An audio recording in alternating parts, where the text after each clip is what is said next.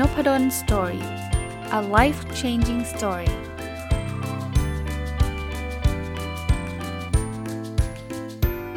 ัสดีครับยินดีต้อนรับเข้าสู่ Nopadon Story Podcast นะครับวันนี้หยิบหนังสือเล่มหนึ่งที่ชื่อว่า Resilience ยืนหยัดได้ไม่ว่าจะเกิดอะไรขึ้นนะครับมารีวิวให้ฟังนะหนังสือเขียนโดยคุณคิมจูควันนะครับซึ่งเป็นคนเกาหลีนะครับแล้วก็แปลโดยคุณอาสยาอภิชัยนางกูลนะก็ขอบคุณทางสำนักพิมพ์อมรินทร์ How To นะครับที่กรุณาส่งหนังสือเล่มนี้มาให้อ่านนะครับแล้วก็อ่านแล้วอย่างที่ผมเคยเล่าให้ฟังนะผมก็ไม่ได้อ่านทุกเล่มที่ท่านส่งมานะครับก็เฉพาะเล่มที่ผมคิดว่าชอบนะแล้วก็อ่านเสร็จปุ๊บก็มีโอกาสก็จะมารีวิวนะครับหนังสือเล่มนี้ทำไมถึงชอบเพราะว่าผมว่ามันเหมาะกับสถานการณ์ปัจจุบันนะเพราะทุกคนนะคงปฏิเสธไม่ได้เร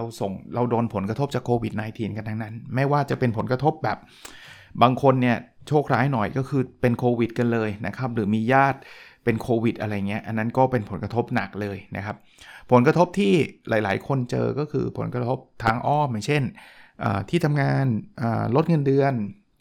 แย่กว่านั้นอาจจะถูกปลดออกคนที่ทำเป็นผู้ประกอบการเองเนี่ยก็อาจจะไม่มีรายได้หรือหนักกว่านั้นจะล้มละลายกันไปเลยนะหนังสือเล่มนี้เนี่ยสอนคำว่า resilience ก็คือ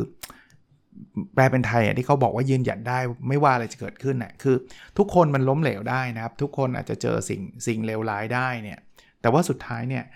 มันจะมีคนกลุ่มหนึ่งครับที่ปรับตัวแล้วก็ลุกกลับขึ้นมาใหม่ได้นะหนังสือก็มีหลายบทเลยนะครับเริ่มตั้งแต่บทแรกเนี่ยเขาบอกว่าความเข้มแข็งของใจพลังแห่งการฟื้นตัวนะบทที่2ก็พูดถึง Resilience Quotient นะก็คือ RQ นะครับ RQ ก็คล้ายๆ IQ อะลักษณะคล้ายๆแบบนั้นนะครับคือคนนึงทำไมคนนี้ฟื้นตัวได้เร็วคนนี้ฟื้นตัวได้ช้านะบทที่3ก็พูดถึงองค์ประกอบนะครับในการฟื้นตัวอันแรกนะก็คือทักษะการปรับตัวนะครับว่ามีทักษะอะไรบ้างที่สำคัญและจำเป็นบทที่4ก็จะเป็นเรื่องของทักษะอันที่2เป็นองค์ประกอบที่2คือทักษะมนุษยสัมพันธ์นะแล้วก็บทที่5ซึ่งเป็นบทสุดท้ายเนี่ยก็เป็นเรื่องของทัศนคติเชิงบวกนะครับก็เดี๋ยวผมจะทยอยเล่าไปเรื่อยๆนะครับตั้งแต่บทเริ่มต้นบทที่1นะครับในหัวข้อต่างๆนะแล้วก็จนจบไม่แน่ใจไม่สัญญาว่าจะภายในกี่ครั้งนะครับแต่คิดว่าก็คงไม่ได้นานมากหรอกครับเพราะหนังสือก็เล่นไม่ได้หนาอะไรมากมายนะบทแรกเนี่ยชื่อความเข้มแข็งของหัวใจพลังแห่งการฟื้นตัวนะครับในบทนี้เนี่ยเขาก็จะเล่าเรื่องราวนะครับ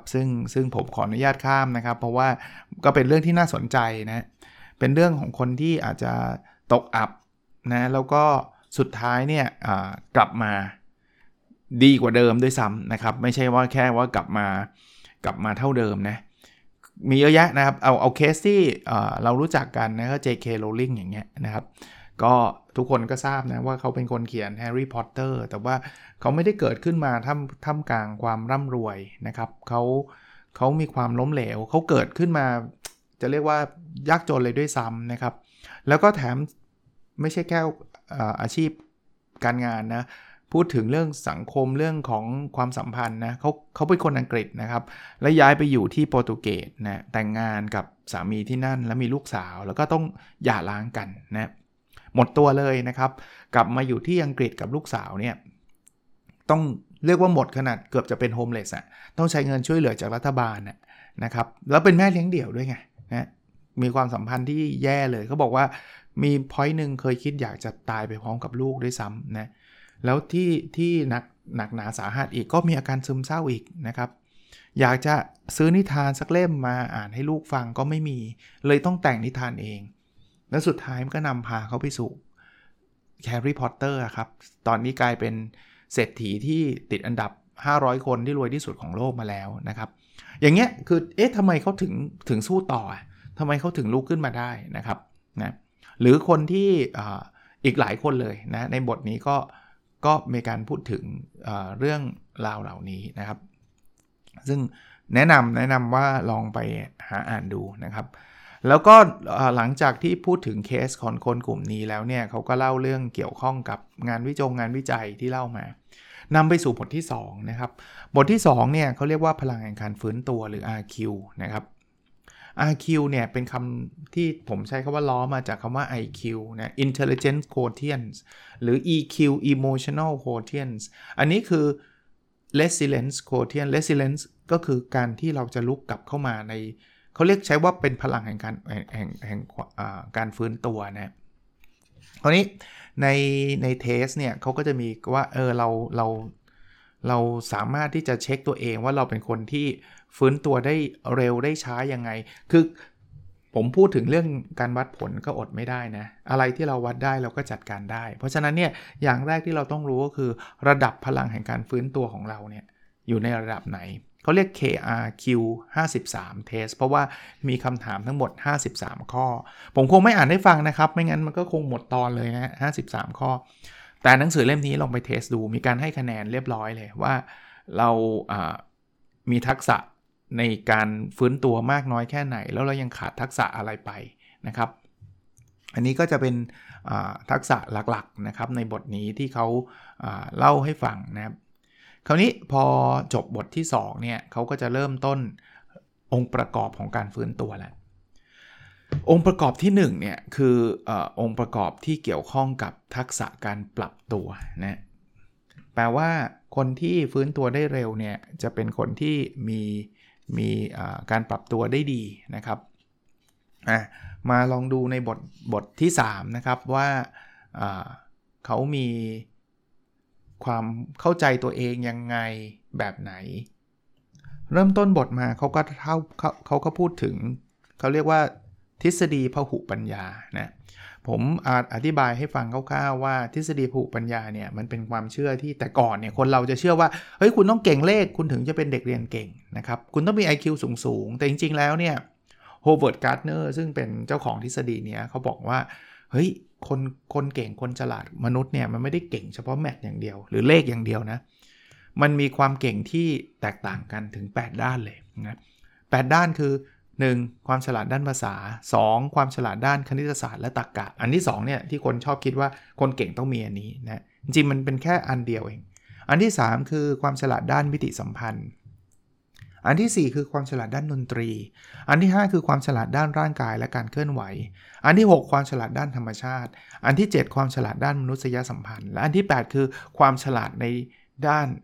การเข้าใจตัวเองนะครับประเด็นคือไอ้อันที่8เนี่ยแหละครับที่เป็นองค์ประกอบสำคัญครับที่จะทำให้เราเนี่ยมีพลังแห่งการฟื้นตัวได้ดีนะครับก็คือความฉลาดด้านการเข้าใจตัวเองนะครับว่าเราเป็นคนที่รู้จักตัวเองเข้าใจตัวเองได้มากน้อยแค่ไหนในหนังสือเล่าให้ฟังต่อครับบอกว่าจริงๆแล้วนิสัยที่สำคัญนะคือการกระตุ้นอารมณ์เชิงบวกให้มันเกิดขึ้นนะครับคนที่ฟื้นตัวได้เร็วเนี่ยจะเป็นคนที่มองในแง่บวกแล้วก็มีงานวิจัยว่าเวลาคนมองในแง่บวกเนี่ยความคิดสร้างสรรค์มันจะเพิ่มขึ้นทันทีเลยนะครับนั้นเนี่ยเราควรจะมีอะไรดีล่ะกลเม็ดเคล็ดลับหรือจะเรียกว่าใช้คำว่าพยายามสอนตัวเองให้คิดเชิงบวกบ่อยๆนะเขาเล่าให้ฟังแม้กระทั่ง Google เนี่ยเขาก็จะไม่มีกฎอะไรสตริกมากมายเพราะเขาต้องการคนที่มี creativity ใช่ไหมเพราะฉะนั้นเนี่ยเขาก็จะทำอะไรที่แบบทำให้พนักงานมีความสุขอ่ะเพราะเขาเชื่อว่าถ้าเกิดพนักงานมีความสุขแล้วเนี่ย creativity หรือว่าความคิดสร้างสรรค์เนี่ยมันก็จะเพิ่มขึ้นข้อหนึ่งที่ผมอ่านแล้วสะดุดนะคือเขาบอกว่าสังคมเกาหลีซึ่งผมว่าคล้ายๆสังคมไทยเนี่ยเราเคยได้ยินครับว่าอย่ามัวแต่เล่นอ่านหนังสือได้แล้วก็บอกว่าวิธีนั้นเนี่ยอาจจะทำให้เด็กไม่ได้ชอบการเรียนแล้วพอเด็กไม่ชอบการเรียนในความคิดสร้างสรรค์มันก็จะลดลงผมก็ไม่ได้บอกว่าดังนั้นต้องเล่นโดยที่ไม่ได้เรียนนะแต่ว่าพยายามให้มันบาลานซ์นะครับอันนี้ก็จะมีส่วนที่จะช่วยทำให้เขาเนี่ยมี resilience ก็คือมีพลังแห่งการฟื้นตัวเนี่ยที่ดีขึ้นนะครับถ้ายิ่งมีอะไรที่เขามีความสุขนะหรือคำว่าลำบากวันนี้สบายในวันหน้าก็คือฉันจะต้องทนทุกข์ก่อนแล้วก็เดี๋ยวสุดท้ายเนี่ยตอนทำงานคุณจะมีความสุขเองแต่เขาบอกว่าจริงๆชีวิตไม่ได้เป็นแบบนั้นนะ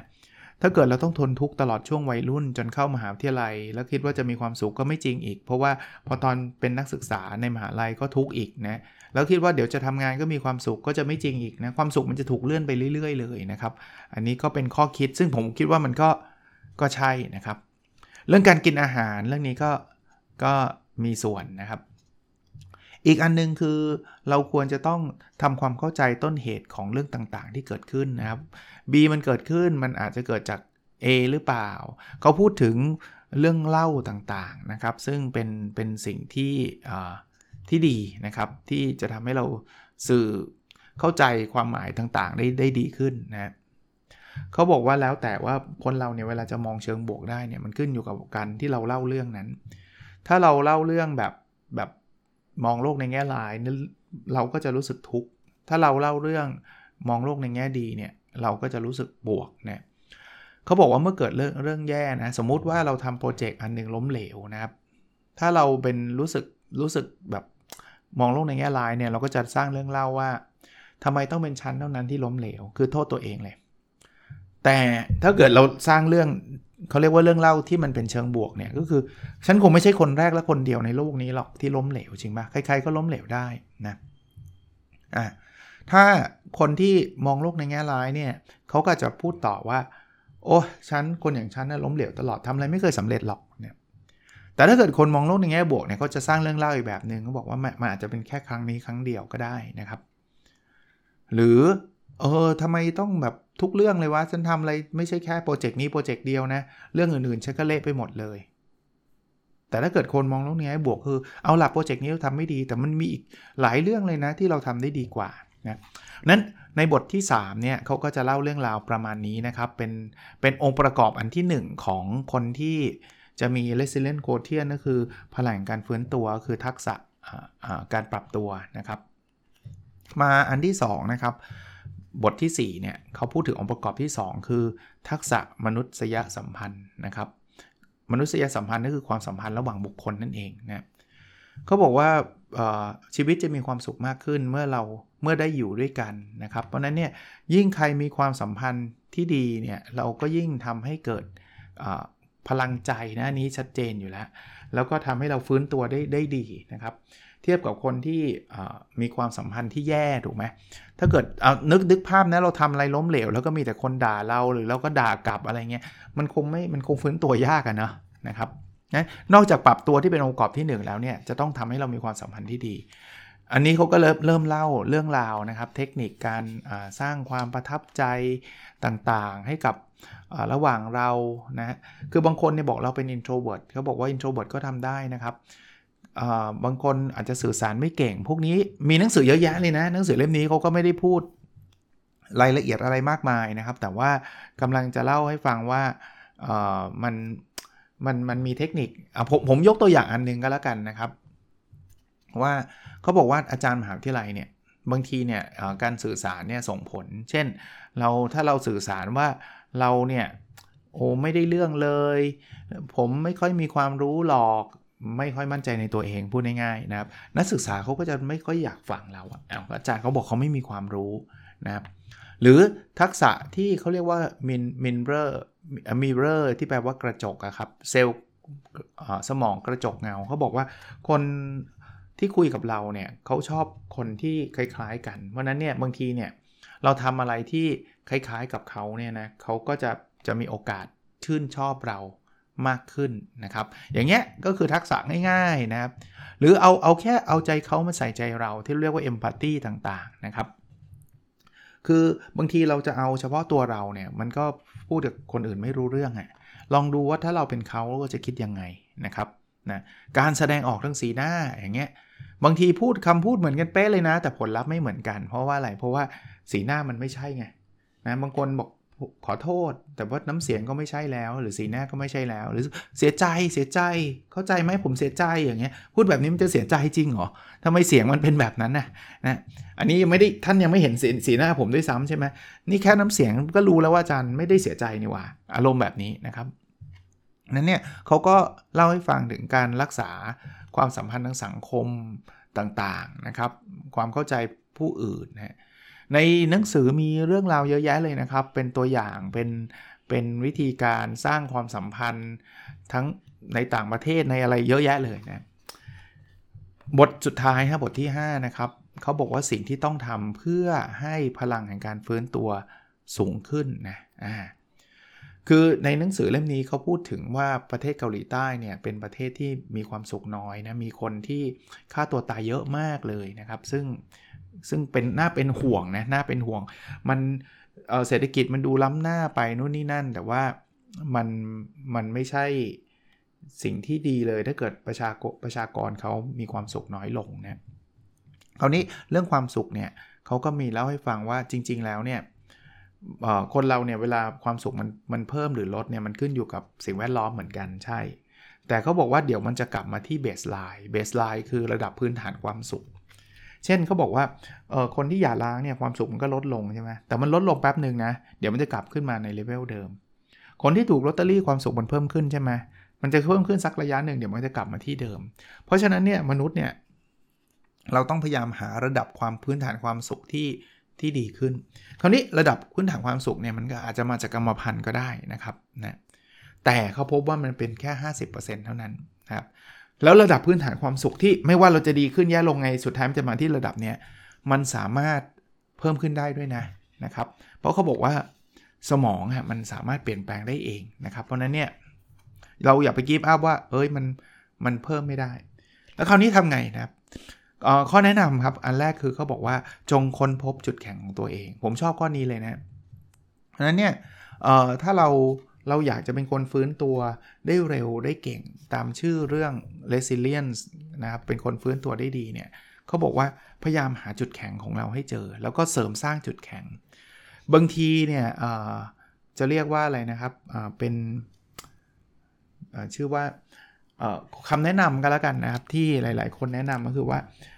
เนี่ยเรามีจุดอ่อนนั้นเราต้องไปลดจุดอ่อนเราลดไม่ไหวแล้วครับเพราะจุดอ่อนเรามากกว่าจุดแข็งเสมอนะครับผมไม่ได้บอกว่าต้องห้ามลดจุดอ่อนเลยนะแต่โฟกัสจุดแข็งให้เยอะนะครับคราวนี้เอาง่ายๆที่สุดเลยวันนี้คนน่าจะจบเล่มนี้นะครับคิดว่าน่าจะจบดูเวลาและดูทันนะเขาบอกนิสัย2ประการเพื่อพัฒนาพลังแห่งการฟื้นตัวนะครับเขาบอกว่าอันเนี้ยมันจะส่งผลเชิงบวกกับสมองโดยตรงเลยอันแรกคือการขอบคุณครับแค่ว่าเรารู้สึกขอบคุณเท่านั้นเองครับจบเลยนะครับนะเราง่ายๆนะครับถ้าใครยังไม่เคยทดลองทำลองทำดูก็ได้นะครับเจออะไรก็ตามเนี่ยลองเขียนบันทึกขอบคุณเขาบอกลองเขียนทุกวันเลยนะครับถามว่าทำไมเขียนบันทึกขอบคุณเอาขอบคุณสิ่งที่เกิดขึ้นในวันนี้จะใหญ่จะเล็กแต่ขอบคุณนี้เขียนให้ละเอียดเลยนะขอบคุณป้าตอนเช้าที่เอาน้ำมาเสิร์ฟเนี่ยเราแบบกำลังหิวพอดีเลยได้ดื่มน้ำได้มีความสุขขอบคุณแบบนี้ก็ได้นะธรรมดาเลยเนี่ยนะครับแต่สเปซิฟิกเขียนทุกวันนะวันนึงอาจจะ1เรื่อง2เรื่องหรือ3เรื่องก็ได้นะครับนะแต่ในหนังสือเล่มนี้เขาแนะนำ5เรื่องเลยนะเขาบอกว่าเวลาเราเขียนติดกันเนี่ยสมองเราจะเริ่มมองหาสิ่งที่น่าขอบคุณตั้งแต่ตอนตื่นนอนเลยเฮ้ยอันนี้เดี๋ยวเราตอนเย็นเราจะได้เขียนขอบคุณนะจำไว้แล้วสมองเวลามันไปจดจ่อกับสิ่งที่ดีๆเนี่ยมันจะมีความสุขอัตโนมัติเพราะฉะนั้นเขียนขอบคุณนะไม่ได้มีอะไรยากเย็นเลยนะครับก่อนนอนนะครับสัก5เรื่องนะแต่เขียนให้ละเอียดหน่อยเอาไดอารี่มา1เล่มลองใช้การเขียนแบบมือเขียนด้วยนะผมแนะนำแบบนั้นนะมีคนบอกว่าถ้าใช้มือเขียนมันจะดีกว่าใช้พิมพ์เอาบางคนบอกว่านี่จะพิมพ์ลงมือถืออะไรเงี้ยลองใช้มืออันที่2ครับง่ายมากครับออกกำลังกายครับเขาบอกว่าการออกกำลังกายเนี่ยช่วยทำให้คนมีความสุขนะมันมีสารเคมีในสมองที่มันหลั่งออกมานะครับไม่ว่าจะเป็นจ็อกกิ้งกระโดดเชือกแอโรบิกอะไรเงี้ยแต่เขามีข้อแนะนำอย่างนี้นะครับผมทิ้งท้ายสำหรับหนังสือเล่มนี้ไว้แบบนี้นะ1คือออกกำลังกายเพื่อเพิ่มออกซิเจนนะครับเช่นวิ่งจ็อกกิ้งแอโรบิกแล้วกระโดดเชือกนะครับหรือจะเพิ่มสร้างกล้ามเนื้อยกดัมเบลหรือวิดพื้นนะครับยืดกล้ามเนื้อโยคะหรือยืดเส้นนะครับแต่พยายามให้มันมิกซ์กันนะครับมิกซ์กันนะ3ประเภทใน1วันประเภทละ20นาทีดีกว่าออกกำลังกายวันละประเภทแล้ววันหนึ่งชั่วโมงเลยคือวิ่งก็วิ่ง1ชั่วโมงเลยนะอันนี้เป็นข้อแนะนำที่ผมก็ยังทำไม่ได้นะผมก็วิ่งประมาณสัก40นาทีนะไอ้กล้ามเนื้อเนี่ยผมไม่ค่อยได้ยืดเลยนะอันนี้สารภาพนะครับแต่เขาแนะนำแบบนี้นะ อย่างละ20 นะครับมิกซ์ก็จะดีกว่าอันที่2คือประมาณมากกว่า3ครั้งต่อสัปดาห์นะครับสม่ำเสมอเนี่ยคือประมาณครั้งละ1ชั่วโมงเองนะครับแต่ว่า3ครั้งต่อสัปดาห์จะดีกว่าโอ้สัปดาห์นึงครั้งเดียวแต่7ชั่วโมงเลยอย่างเงี้ยไม่ดีนะครับอันที่3คือออกกำลังกายแต่พอดีครับให้รู้สึกสนุกและเพลิดเพลินอย่าหักโหมครับเขาบอกคนที่ออกกำลังกายครั้งแรกเนี่ยอาจจะต้องเดินช้าๆก่อนเพราะเราไม่เคยออกกำลังกายมาเลยเดี๋ยวจะบาดเจ็บนะอันที่4คือเขาบอกว่าถ้าอ้างอิงตามงานวิจัยนะแอโรบิกหรือการเต้นเข้าจังหวะกับเสียงเพลงเนี่ยดีต่อสุขภาพจิตที่สุดนะครับหรือจะเป็นกระโดดเชือกฟังเพลงก็ได้นะลองดูก็ได้นะครับอันที่5ครับเขาบอกว่าหรือไม่ก็ออกกำลังกายกับเพื่อนครับถ้ามันไม่ติดโควิดอะไรแบบนี้นะครับเราจะรู้สึกสนุกและทำได้ต่อเนื่องมากขึ้นนะเข้าชมรมกีฬาก็ได้นะอันที่6คือออกกำลังกายกลางแจ้งเช่นการเดินขึ้นเขาสัปดาห์ละครั้งอะไรเงี้ยเขาบอกแสงแดดดีต่อการซึมเศร้านะเดี๋ยวนี้กลางแจ้งเนี่ยผมอาศัยเดินเอานะครับเพราะว่าก็ตั้งแต่มีโควิดเนี่ยจะต้องแบบใส่หน้ากากแล้วไปวิ่งเนี่ยผมก็ไม่ไหวผมก็วิ่งลู่ที่บ้านเอานะแล้วข้อที่7นะครับข้อสุดท้ายเขาบอกว่าจงมั่นใจว่าถ้าออกกำลังกายสม่ำเสมอเนี่ยจะทำให้เราเป็นคนคิดบวกมากขึ้นความสัมพันธ์พัฒนาดีขึ้นมีความสุขมากขึ้นและประสบความสำเร็จนะลองดูครับนะก็เป็นหนังสือที่ดีเล่มนึงเลยนะครับคนเขียนคือคุณคิมจูฮวันเป็นอาจารย์คณะสื่อสารมวลชนและการสื่อสารมหาลัยยอนเซนะก็เป็นผู้เชี่ยวชาญทางด้านนี้นะครับหนังสือชื่อ Resilience ยืนหยัดได้ไม่ว่าอะไรจะเกิดขึ้นนะครับก็หวังว่าจะเป็นอีกหนึ่งเล่มที่เป็นประโยชน์สำหรับทุกท่านนะครับแล้วเราพบกันในเอพิโซดถัดไปครับสวัสดีครับ